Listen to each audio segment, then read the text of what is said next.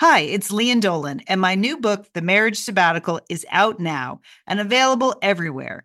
People magazine chose it as an April pick of the month, one of the best this week. A hopeful take on commitment, they said, and an innovative story about marriage. Sounds juicy. The Marriage Sabbatical, out now, available everywhere. We are the Satellite Sisters. Welcome to the show. I am Liz Dolan, here with my sister Lian Dolan at the Wondery Studios in West Hollywood, California. Lian, you were saying as you walked in that you're going to have to, now that we're coming to a studio, you have to upgrade your wardrobe. I don't even have any clothes for this level of engagement, you know? I'm usually at home by myself, or else I'm like out speaking at a luncheon. You know, I have like a lot of silk blouses and pants with, you know, buckles. I don't need that here. I have nothing in between. I got to work on that. I got to work on my outfits, Liz. All right. Well, we have a very special show today. Julie, by the way, Urban Nana is on assignment. So we'll hear from her in one ad, but that's it. Julie, yeah, she's in Brooklyn and she's doing her thing. she said to us this morning she had just taken her granddaughter to a feminist coffee shop for the morning. So life in Brooklyn. She is loving that. Anyway, we have a couple of things coming up in the future, not on today's show, that we wanted to mention. First of all, you know, we have the big Stay Noisy event coming up on Sunday, March 18th at the Santa Monica Public Library. So it's a Sunday afternoon, 2 p.m. For those of you that came to our event last year, you know that theater at the Santa Monica Public Library is great. And we're going to have, it's Lian and I and other special guests, and it's like a panel discussion and group discussion about what you can do in your life to make change in our community, because God knows we need it in all of our ways. So that's why our theme is Stay Noisy. We're going to talk about some of the things we've done in our lives where we think, okay, we're going to dig in and really speak up for ourselves now. So come to that Santa Monica event. And here's, we haven't announced previously, following the event at the library, there will be a meetup at Esther's Wine Bar, which, again, if you came last year, it's directly across the parking lot from the library. So park once, go to two events. They're both free. But I just want to ask this. Don't come only to the wine bar, okay? We really need you to show up for the event at the library because we want to hear from you, okay? So all of the information is on the Satellite Sisters Facebook page, okay? That's not the group. The page under events, you will see the details. And it's Sunday, March 18th. We're really looking forward. In the afternoon, right? Yeah.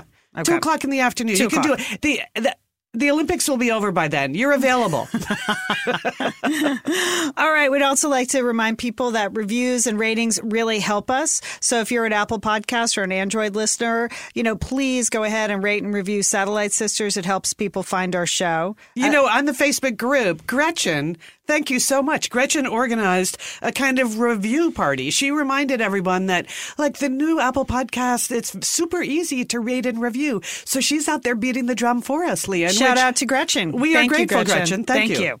Also, the store, Liz, it still exists. Yes. The store you created for the holidays.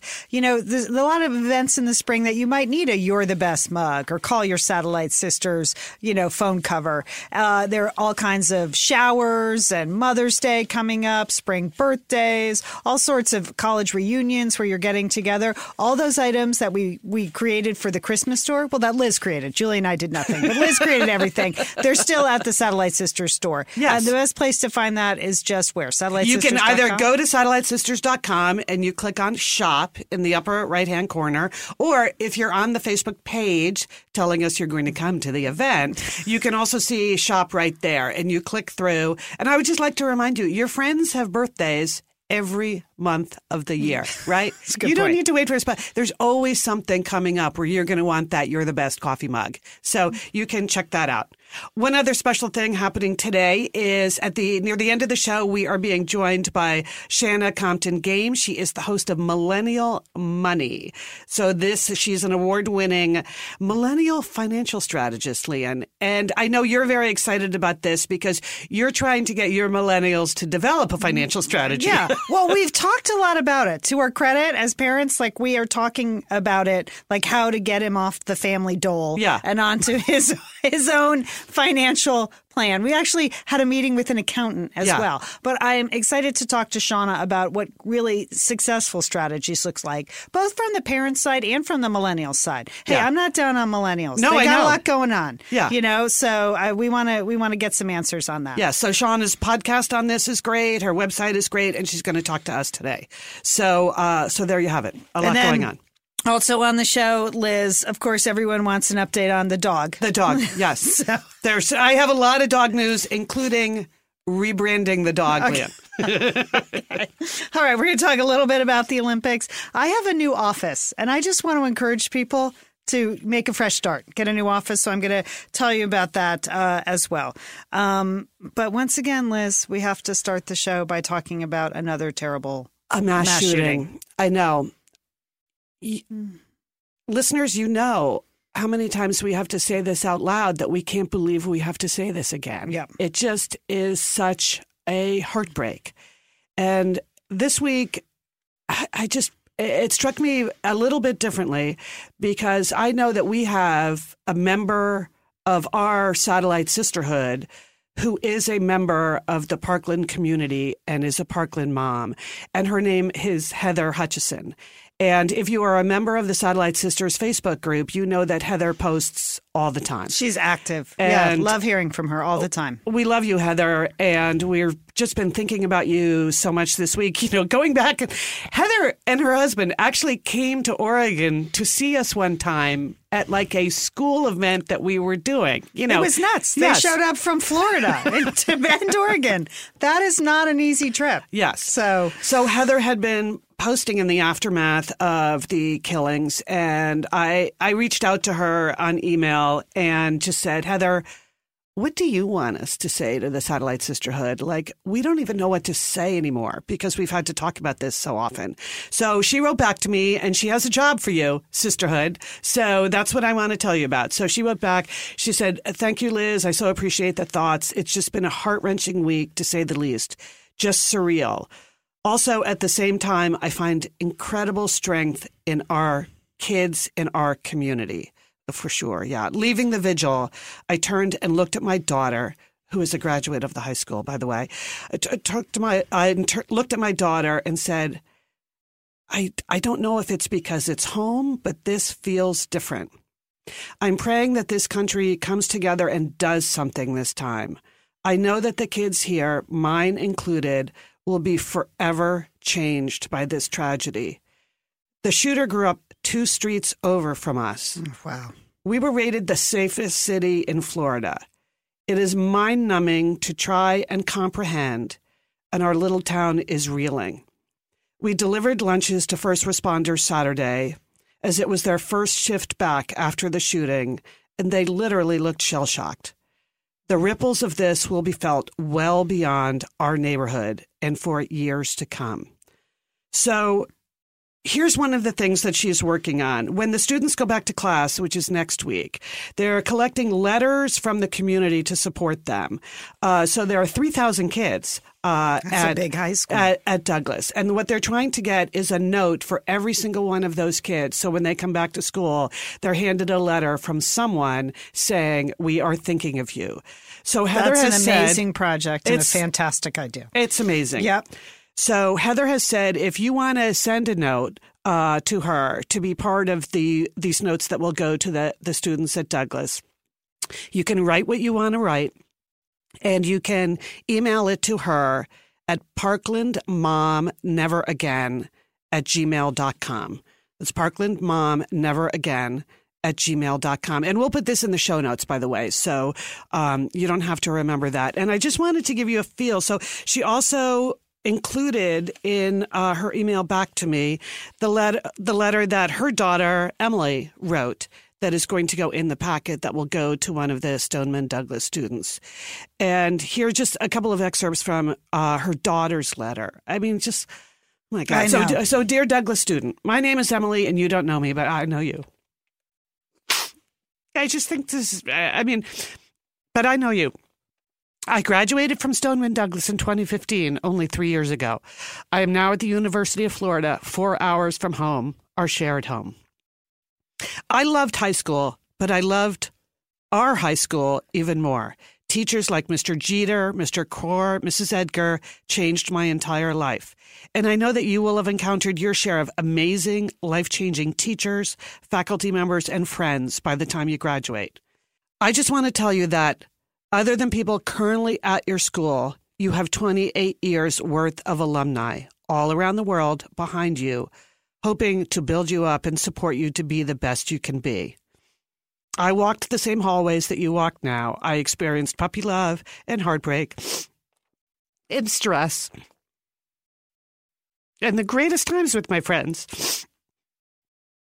That is all that high school should be. We learned, we explored, we discovered ourselves in a safe environment.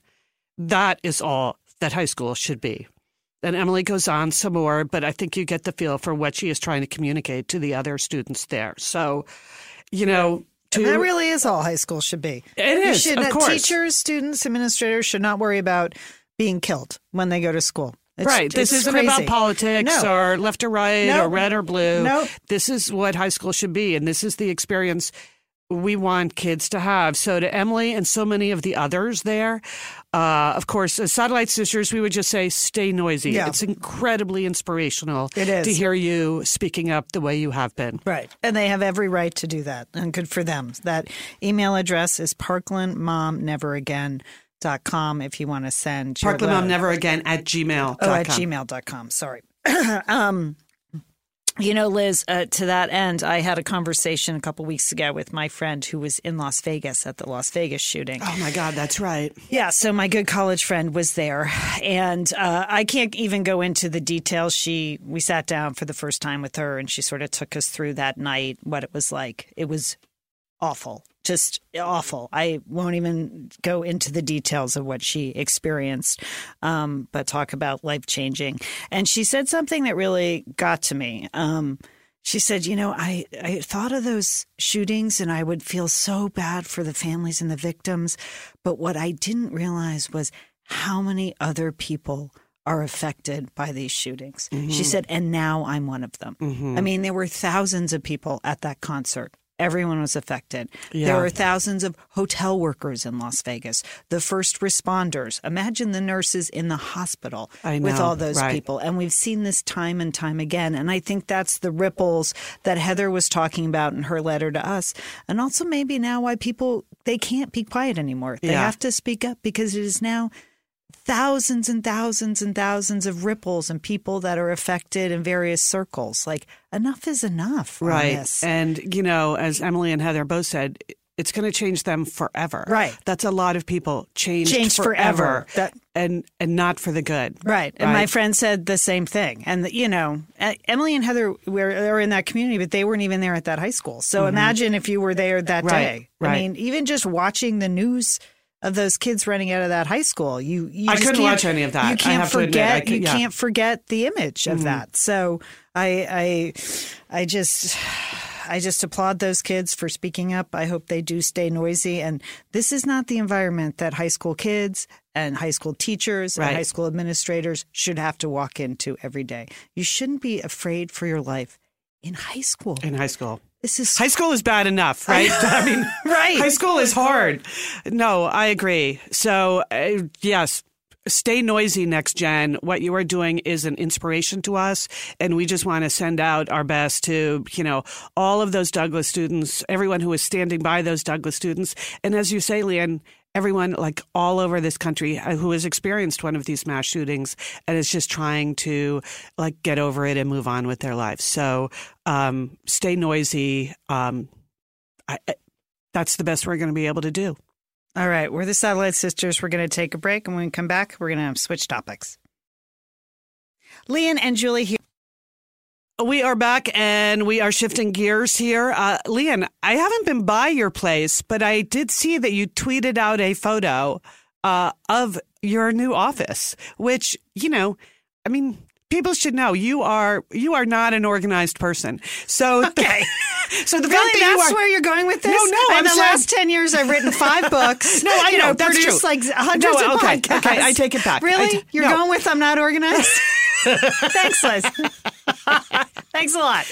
I'm just saying, I've never seen you this super excited about a physical organization scheme that just seems to have really inspired you. That's what I needed, Liz. You know, for the last 10 years, for the bulk of the last 10 years, I have worked in my bedroom. Yeah. And when I say that, that is writing 3 novels, you know, editing a book, writing regular columns, producing hundreds of podcasts. You're a highly productive person. Thank you, Liz. In case I didn't make that clear. Yeah, no, you didn't make that clear. Okay. But I have worked in a small corner of the bedroom, yes, like with a desk, and then in my closet producing the podcast for 10 years, Liz. Let's be clear. Yeah. And I just finished my 3rd novel, and I realized, like, I am now spending 18 hours a day in a single room when my bedroom is a fine room. Yeah. But it doesn't have a lot of daylight because it's a bedroom. Yeah. And I just was ready for a change. I was no longer motivated to go like upstairs and do anything.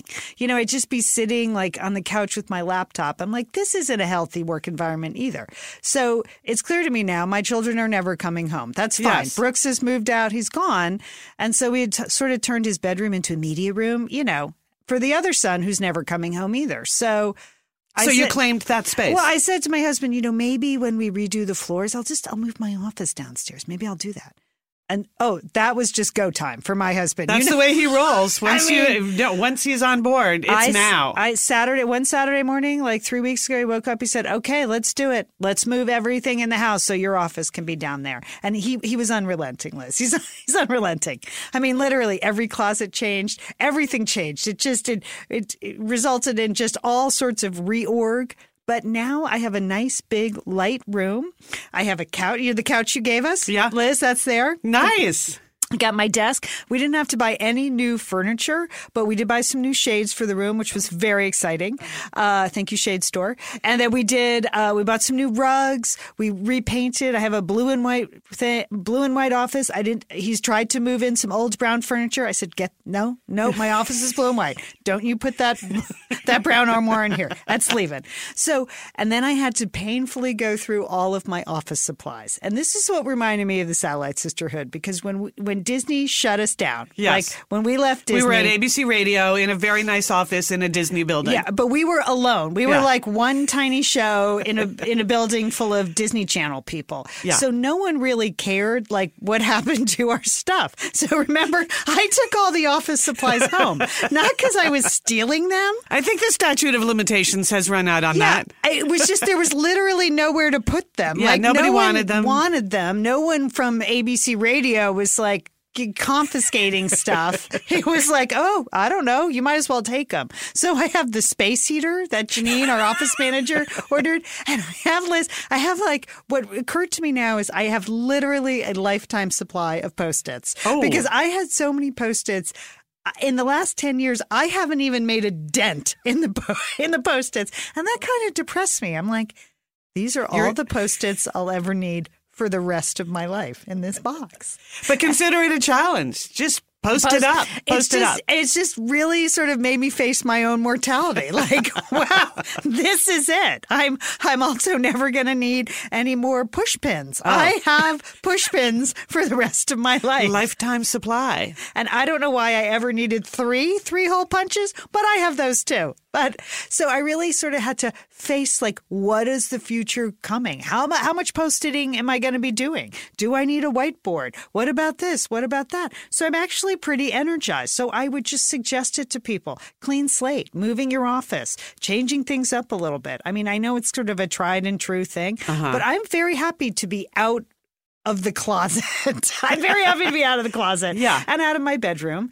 And it also means I can spend more time with my dog because, you know, my dog doesn't go upstairs. So she would just sit at the bottom of the stairs for 8 hours a day and look up at me while I was working. So she's super happy too. She sits under my desk. It's a whole new me, Liz. I'm excited. That's the photo that you tweeted was Steffi, your German Shepherd, sitting under your newly organized office under your desk. Yeah. It looks even better now. Got some matching rugs this weekend. I got a new corkboard, Liz. Expanded my cork board, so I got a nice big cork board. What goes on the cork board? You know, all my doodads and, you know, pollywoggles and things like that.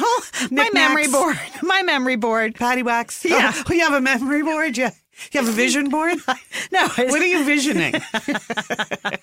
It's just all those credentials that we've had from years. Yeah. I put those up there, pictures of me, us. Yeah. I got some Satellite Sisters memorabilia, those original buttons that say, what would you rather win, an Oscar or a Nobel Prize? I got one of those on my board. So I'll take a picture of that.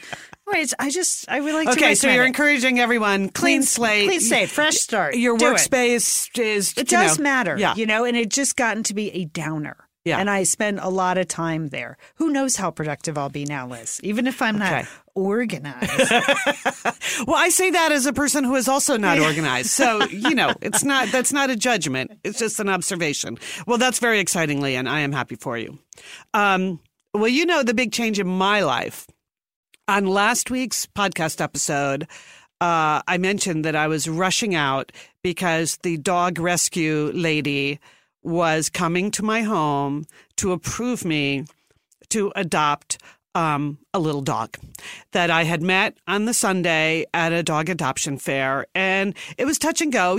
I love these dog rescue people, but you never know what they're really looking for and what will make them happy. Like, could you ever possibly be a good enough dog owner to satisfy just the love they have for these dogs that they have saved?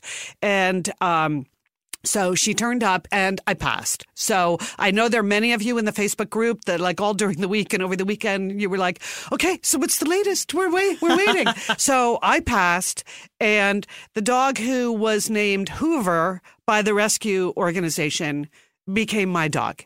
And it's been great. But I do need to admit that in the process, I had originally thought the name Hoover was super cute. Yeah. And I think it is kind of a cute name. But after he was in my life for a couple of days, Lian, he's super fun, super upbeat. That's what they said in the ad. He's an upbeat dog. He's very upbeat, and most of all, he's playful. Yeah. Playful. And so I was thinking, Hoover is not really a name that describes a playful dog. No. So he was a terrible president. And head of the FBI, too. Also not that good at that. The only thing he does is hoover up his food. Yeah, he definitely does that. So we were romping, and I was thinking, well, okay, I need to rebrand him. Hoover is a downer. Yeah. Is there a name that starts with P for playful that would be good? Just as an inspiration. You need a jumping off point for the brainstorming I was doing by myself with my dog. And I decided to use the P instead of the V, Lian. This was the big idea. The breakthrough idea is he's now Hooper. Oh, it's so cute. Isn't that a fun name? It's a fun name. Okay, that's because the whole thing about the name is you're going to say it a lot. A lot. So it needs to be fun for you to say. I don't care what it means to anyone. Right. But Hooper. Yeah. Already we're hooping it up. Yeah.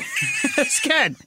Going out for some hoops. Yeah. Playing some hoops. Man. And it makes me laugh, especially because he's got, short little legs. So he's not exactly the jump man, but anyway, so Hooper is the dog's name.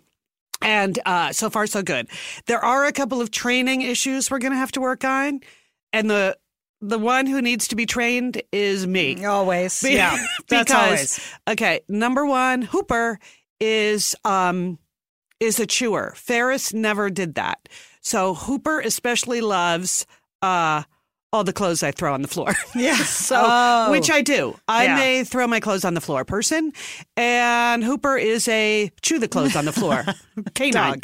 So I'm going to have to pull myself together and not have my clothes laying all over the floor. So that's the number one retraining for me.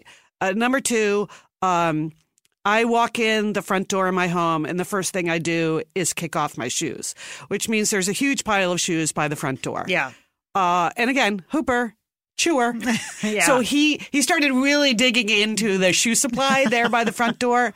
So I'm going to have to retrain myself on what I do with my footwear once I kick it off. Because you can't train them to okay, you can chew my flip-flops, but you can't chew my good shoes. It's an all or nothing at all scenario, right? They don't appreciate the monetary difference between your drugstore flip-flops and your good boots. Yeah. So Hooper and I are going to have to work on that, mainly me. And then the third thing, and again, a lot of this is you think your new dog is going to be just like your old dog and have the same instincts. Well, you know, Ferris was the only dog on the whole planet who was just not interested in food. Right. He just really didn't. I could put his food down. It could sit there all day long. It's 4 hours. Yeah, it's crazy. I could walk into I could put a plate of food down on my dining room table, go back into the kitchen, do a few more things, and come back and sit and eat my dinner. Ooh, not with the hoopster. The other night, I put a plate of food down for some very nice chicken tikka masala I was enjoying while I was watching the Olympics. So I put the chicken tikka masala on the table. I go into the kitchen to get, I don't know, I needed like a knife or something. I come back, gone. Oh, my gosh. Yes. So he's enjoying the Indian food. Apparently, it's all food. Yeah. All food. So I'm going to have to retrain. No leaving food alone out in the space that is it. He just jumped right up on the chair and had his snout in that nice chicken tikka masala, yummy. And that came as a surprise. So that's where we are so far. The last thing that really is going to require some work, again, on both sides. There are good people on both sides here. Yeah. The separation anxiety. Oh, okay. There's some barking and some whining when I leave the home. So I looked this all up, and what they teach you to do is you have to leave and come back a lot in the beginning so that they get used to the fact that you're always coming back. So I looked like a blithering idiot last week. Yeah. If you had actually tracked my whereabouts, I would be sitting at my desk for an hour and then I thought, oh, leave and come back. And I would just go outside for 10 minutes, stand around and then walk back in. And I did that a lot. Every time I thought about it, I leave and come back. So we seem to be getting a little bit better. I'm putting him in my bedroom when I go, which is like a bedroom, bathroom area, because I figure it smells the most like me. And that's what dogs want, right? They just want to know, are you really there? So I'm working on that. I don't know. I don't know what dogs want. I mean, yesterday, Steffi ate an entire box of Girl Scout cookies while I was gone. So I guess that's what she wanted, a box of do-si-dos. So the separation anxiety also affects me, though, because last night I went out with some friends. And the whole time, all I could think about was, oh, I hope he's okay. I hope he's not. Both okay for him and not barking so loudly that, I've discussed some of my neighbor issues in the past. So I certainly don't want to inflame any situations in the building, shall we say. So that's where we are. So we're hooping it up. The dog's name is Hooper. It's been a week now. Super happy. He's very upbeat and fun, and I am very excited to have Hooper in my life. So thank you for everyone in the Facebook group that was wishing the best for me. I passed the test, and it's Hooper and me. Here we go. Fantastic, Liz. That's great. It's great to have a little dog in your life. It is. It's great. It's great. All right. We are getting ready to talk millennial money with Shannah. Yes. Just a reminder, I am doing almost daily posts on the Olympics at my Facebook page, Lian Dolan, and my author page. I got a little behind because I had other work to do and a birthday celebration last night. Okay. Oh yeah, happy birthday! Thanks. Yes. Thanks. I did text you first thing in the morning. Yeah. Oh, right? Text. Yeah. Julie, only sister ringing in with the card. Only sister. Really? Oh yeah. Oh yeah. She's on it. Yeah. Yeah. Okay. I'm not even sure I have your mailing address. I knew I would see you today. All right. But here's all you need to know about the Olympics. We should all be Norwegian because they just win everything. Whatever they're doing, we should do over the next 4 years. Whatever that country is doing, we got to get on the Norwegian train. Yes. That's it. But you can go to Lian Dolan at Facebook and follow along with my daily posts there. All right. We're going to take a break, hear from some sponsors, and then we're going to welcome Shannah from Millennial Money. We're back. We're the Satellite Sisters, and so happy to welcome a guest into our studio. First, I like saying all those things because I could never have any guests in my closet. And it's just so much easier here at the Wondery Sunset Studios to have guests. Our guest is Shannah Compton Game. She is the host of a great podcast called Millennial Money. It's also a website. She's an award-winning millennial financial strategist, certified financial planner, and author. And she talks about all kinds of pressing, burning money issues. So, Shannah, welcome to Satellite Sisters. Thanks so much for having me. This is awesome. Yeah, we're excited. Lian has some issues, and so we thought you would be jumping right in with this. Yeah, let's do it. Can I ask one thing about millennials, though? Why do you think they have such a bad rap? Like, in terms of money and living in the basement? I mean, obviously, you are one. You're in touch with them. What would you want to say to people who are just negative on millennials all the time?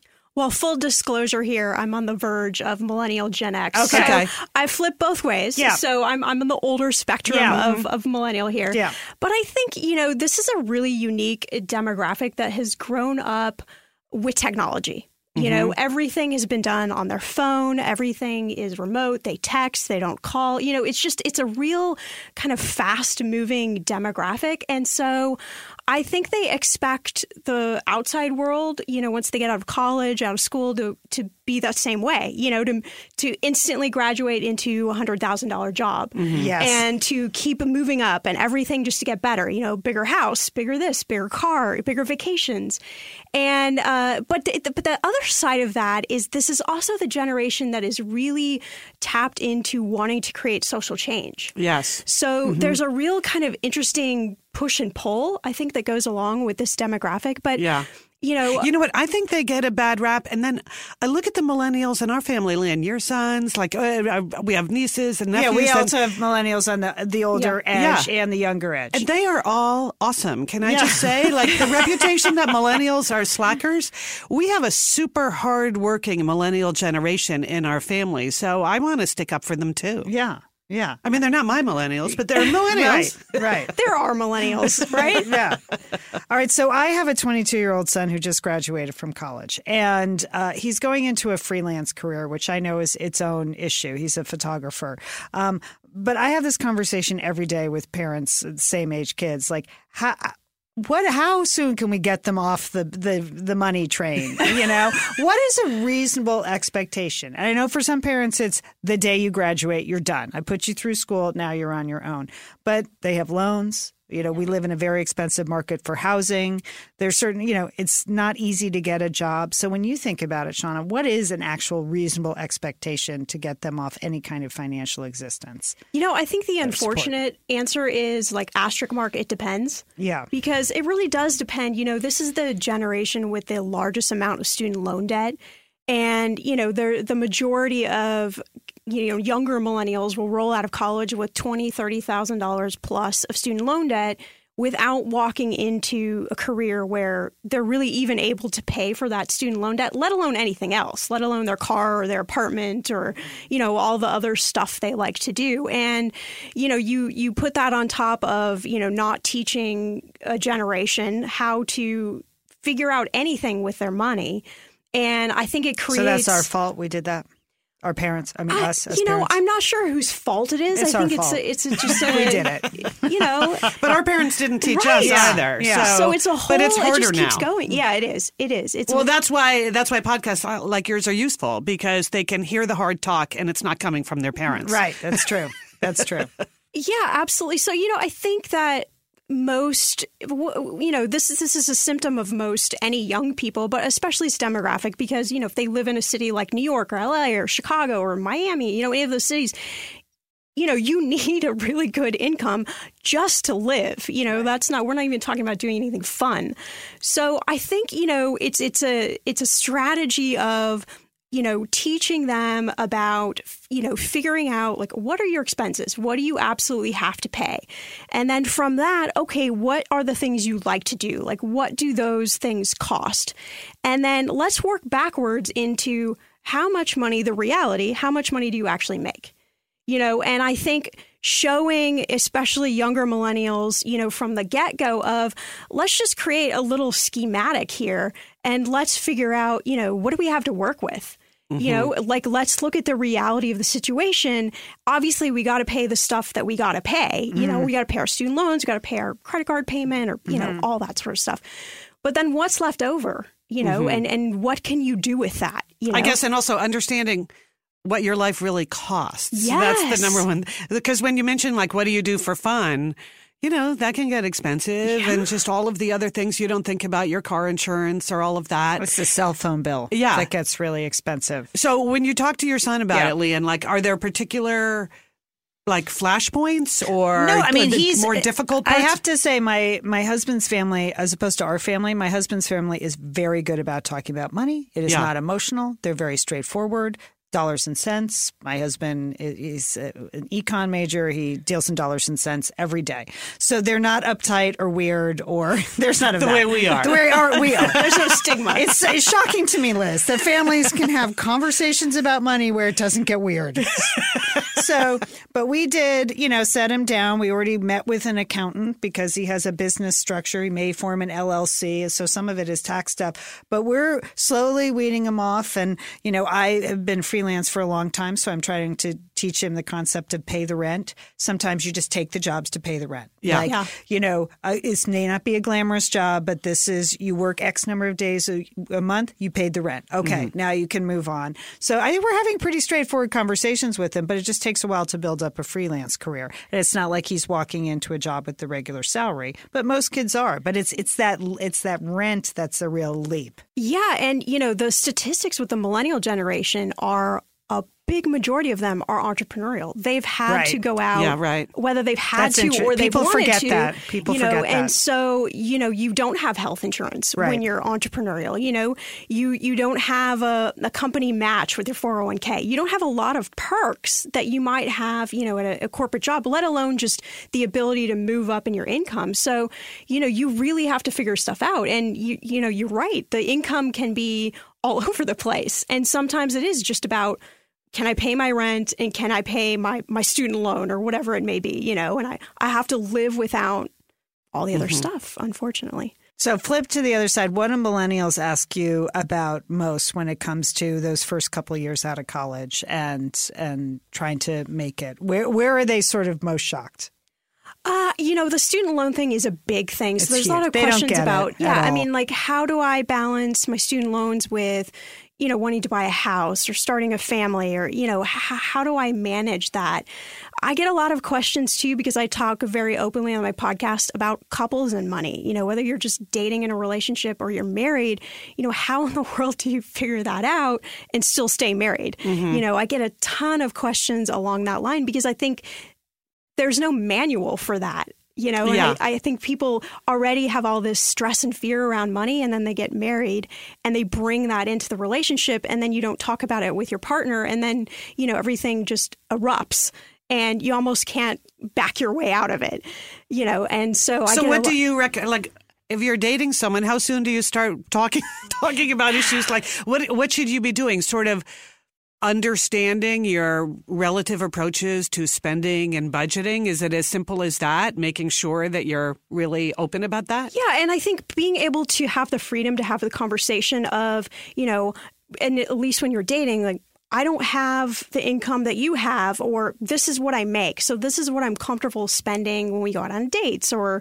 you know, yeah. when we're going on vacations. And I just can't go over that. But, you know, we've created a society where we don't really want to talk about money. You know, mm-hmm. We'll talk about politics now, you know, we'll talk about sex with our friends, but we don't go hang out with our girlfriends and talk about money or how over budget we are or anything like that. So there's the stigma. And then, you know, you've got two people who have their own thoughts and views on money and maybe how they're raised. They're bringing that into the relationship. And, you know, they're not talking about it. So they're bringing all of this into the relationship. And so I think it's just healthy to at least be able to have a conversation about money in, you know, an open way where there isn't shame. Mm-hmm. How do you do with that, Lian, in the beginning with your husband? How did you get to the point where you can now, like, you can do it now, right? Yeah, well, but you've been married for what? 25 years. It's taken me a long time. But again, because he was so open and honest in the beginning, I remember, like, our first conversations were how much money do you make? Because we were dating long distance. Yes. So, well, not for long, because we only had 17 days together, and then we got engaged. Wow. So it's so expensive. I got engaged in like 3 months, Shannah. So expensive to date. We should just get married. I mean, these plane tickets. That'll be way cheaper, right? No, but he was very matter-of-fact about it, so it makes me a lot more matter-of-fact about it. And I think we actually have passed that down to our kids, because my husband talks to them all the time. We used to make them, you know, if Barrick was paying the bills, they would sit at the table with him, and he'd say, okay, here's how much our heating bill costs, just so you know, and here's how much this costs, and here's how much that costs. So it's a number. It's not attached to any sort of emotion. As opposed to, Shannah, when we were growing up, it was a big family. There are 8 kids in the family and our mom and dad. And I remember like the once a year where it would be tax time, where my father would have my mother sign the joint tax return, and he would put his thumb over the part of the return that had how much money he made. So that was our training, Shannah. Not necessarily the best. But that still happens. I mean, that's still, you know, I mean, we still, you know, have a lot of listeners who are questions about, you know, they're hiding stuff from their spouse. And how do they even begin to have the conversation about that? So what do you tell them to do in that case? You mean if they have debt, or if they have the secret spending that they're doing? Yeah, both. It's the secret spending too. But a lot of times it's debt, you know, credit card debt or something like that, that they're really shameful about. There's a lot of shame with that credit card debt. Yeah. So I think it's just about taking baby steps. You know, you maybe don't have to like pull the whole curtain open all at once, but just having slow conversations about it and entering it into the relationship. And then the other person's responsibility is to be open as well to listening and realizing you're a completely different person. Mm-hmm. And shaming you is not going to make it feel any better. It's not going to make the process go any better. So you're married. How did you work that out? Did you and your husband come together with similar views of money, or did you have to find a place to talk about this and come to an agreement? Yeah, so we were a little bit behind the 8 ball. I talk about this on the podcast. We both come from being divorced. So we're second time married, and with that comes its own plethora of challenges. That's a whole other podcast. That is a whole other podcast, yes. And so, you know, I'm a certified financial planner, so obviously when you get in a relationship with somebody like myself, you know you're probably going to talk about money more than you actually really want to talk about money. Yeah. You know, and so for us, it was from the beginning, it was like, okay, we're divorced. We come with this baggage. We come with this debt, or you know, whatever we're dealing with, and but really, I always try to tell people to focus on like, what are your goals? Like, what is it that you want your life to look like, and then how do you bring that money piece along with it? You know, rather than just focusing slowly. That's very simple, but that's really good. That's my husband again has like 5-year plans, 10-year plans. I'm like, what? Or a 10-year plan? That's exactly what you're saying. What are your goals? Do you want to own a house? Right. Do you want to do this? Do you want to retire? What's the money 60? For? Yeah. Answer that question. Yeah. It's because everybody's so smart and straightforward, Shannah. I can't believe it. I try. So what is your goal with Millennial Money? Why did you feel like you wanted to start a podcast and a website about it? Yeah, I actually just sort of fell into podcasting. I teach financial literacy at a university here in LA. Oh. And about 3 years ago, I said to my students, like, hey, you know, I want to do more media projects with, you know, my money talks and the different things I write. What should I do? And they're like, oh, do a podcast. So I had no idea about podcasting at all, but started podcasting. And then, you know, we started to get listeners and featured on iTunes. And I thought, this is crazy. Like, we have listeners, you know, in 160 countries that are listening to me talk about money. Isn't that great? Predominantly, you know, a U.S. basic. Some of the topics are, you know, prevalent to the U.S., but just that people are that interested in having freedom around that that subject, and just having somebody, you know, I just try to be really honest and share the good stuff, the bad stuff, and everything in between, because I think if we talk about all that, we realize how much more alike we are than different. And I think that might open the door for some people. But we cover all sorts of topics. You know, we sort of view this millennial thing as a lifestyle, you know, so whether it's we have a day where we do travel, or we'll interview different millennials who are doing cool things. We have Michelin star chefs and musicians and authors and just all sorts of people to share their stories. And I think that just helps bring the audience together, and again, makes it palatable to talk about this topic. That's right. Hard. And it's not just about budgeting. It's really about what life do you want your money to help make for yourself? Yes. And then how do you build that roadmap to make that happen? You know, what does that look like? Well, thank you so much for helping us. So far, so good. Yeah. We may need to have you back on some of those other topics. We may need some counseling just for ourselves. Forget about those millennials. Hey, I'm here for you anytime. Like, you know, as you get later in life and you think, oh, my God, this money has to last for the rest of my life. That's when things get super terrifying. So maybe next time, Shannah. Yeah, I always say to 20-somethings, I always say the 20s are a great time to be poor. Yes. So, Joan, I mean, like, it's not good to be poor in your 30s. That's not good. Or your 40s. But in your 20s, be poor. Be a little bit poor. That's okay, you know. So embrace it. That's my motto. Not a certified financial planner. No, certainly not. Shannah, thank you so much for being on Satellite Sisters. And we'll have all the links in our show notes of how you can listen to Shannah's show and get to her website. Thank you for joining us. So here we are, Lian. We're wrapping it up. We are.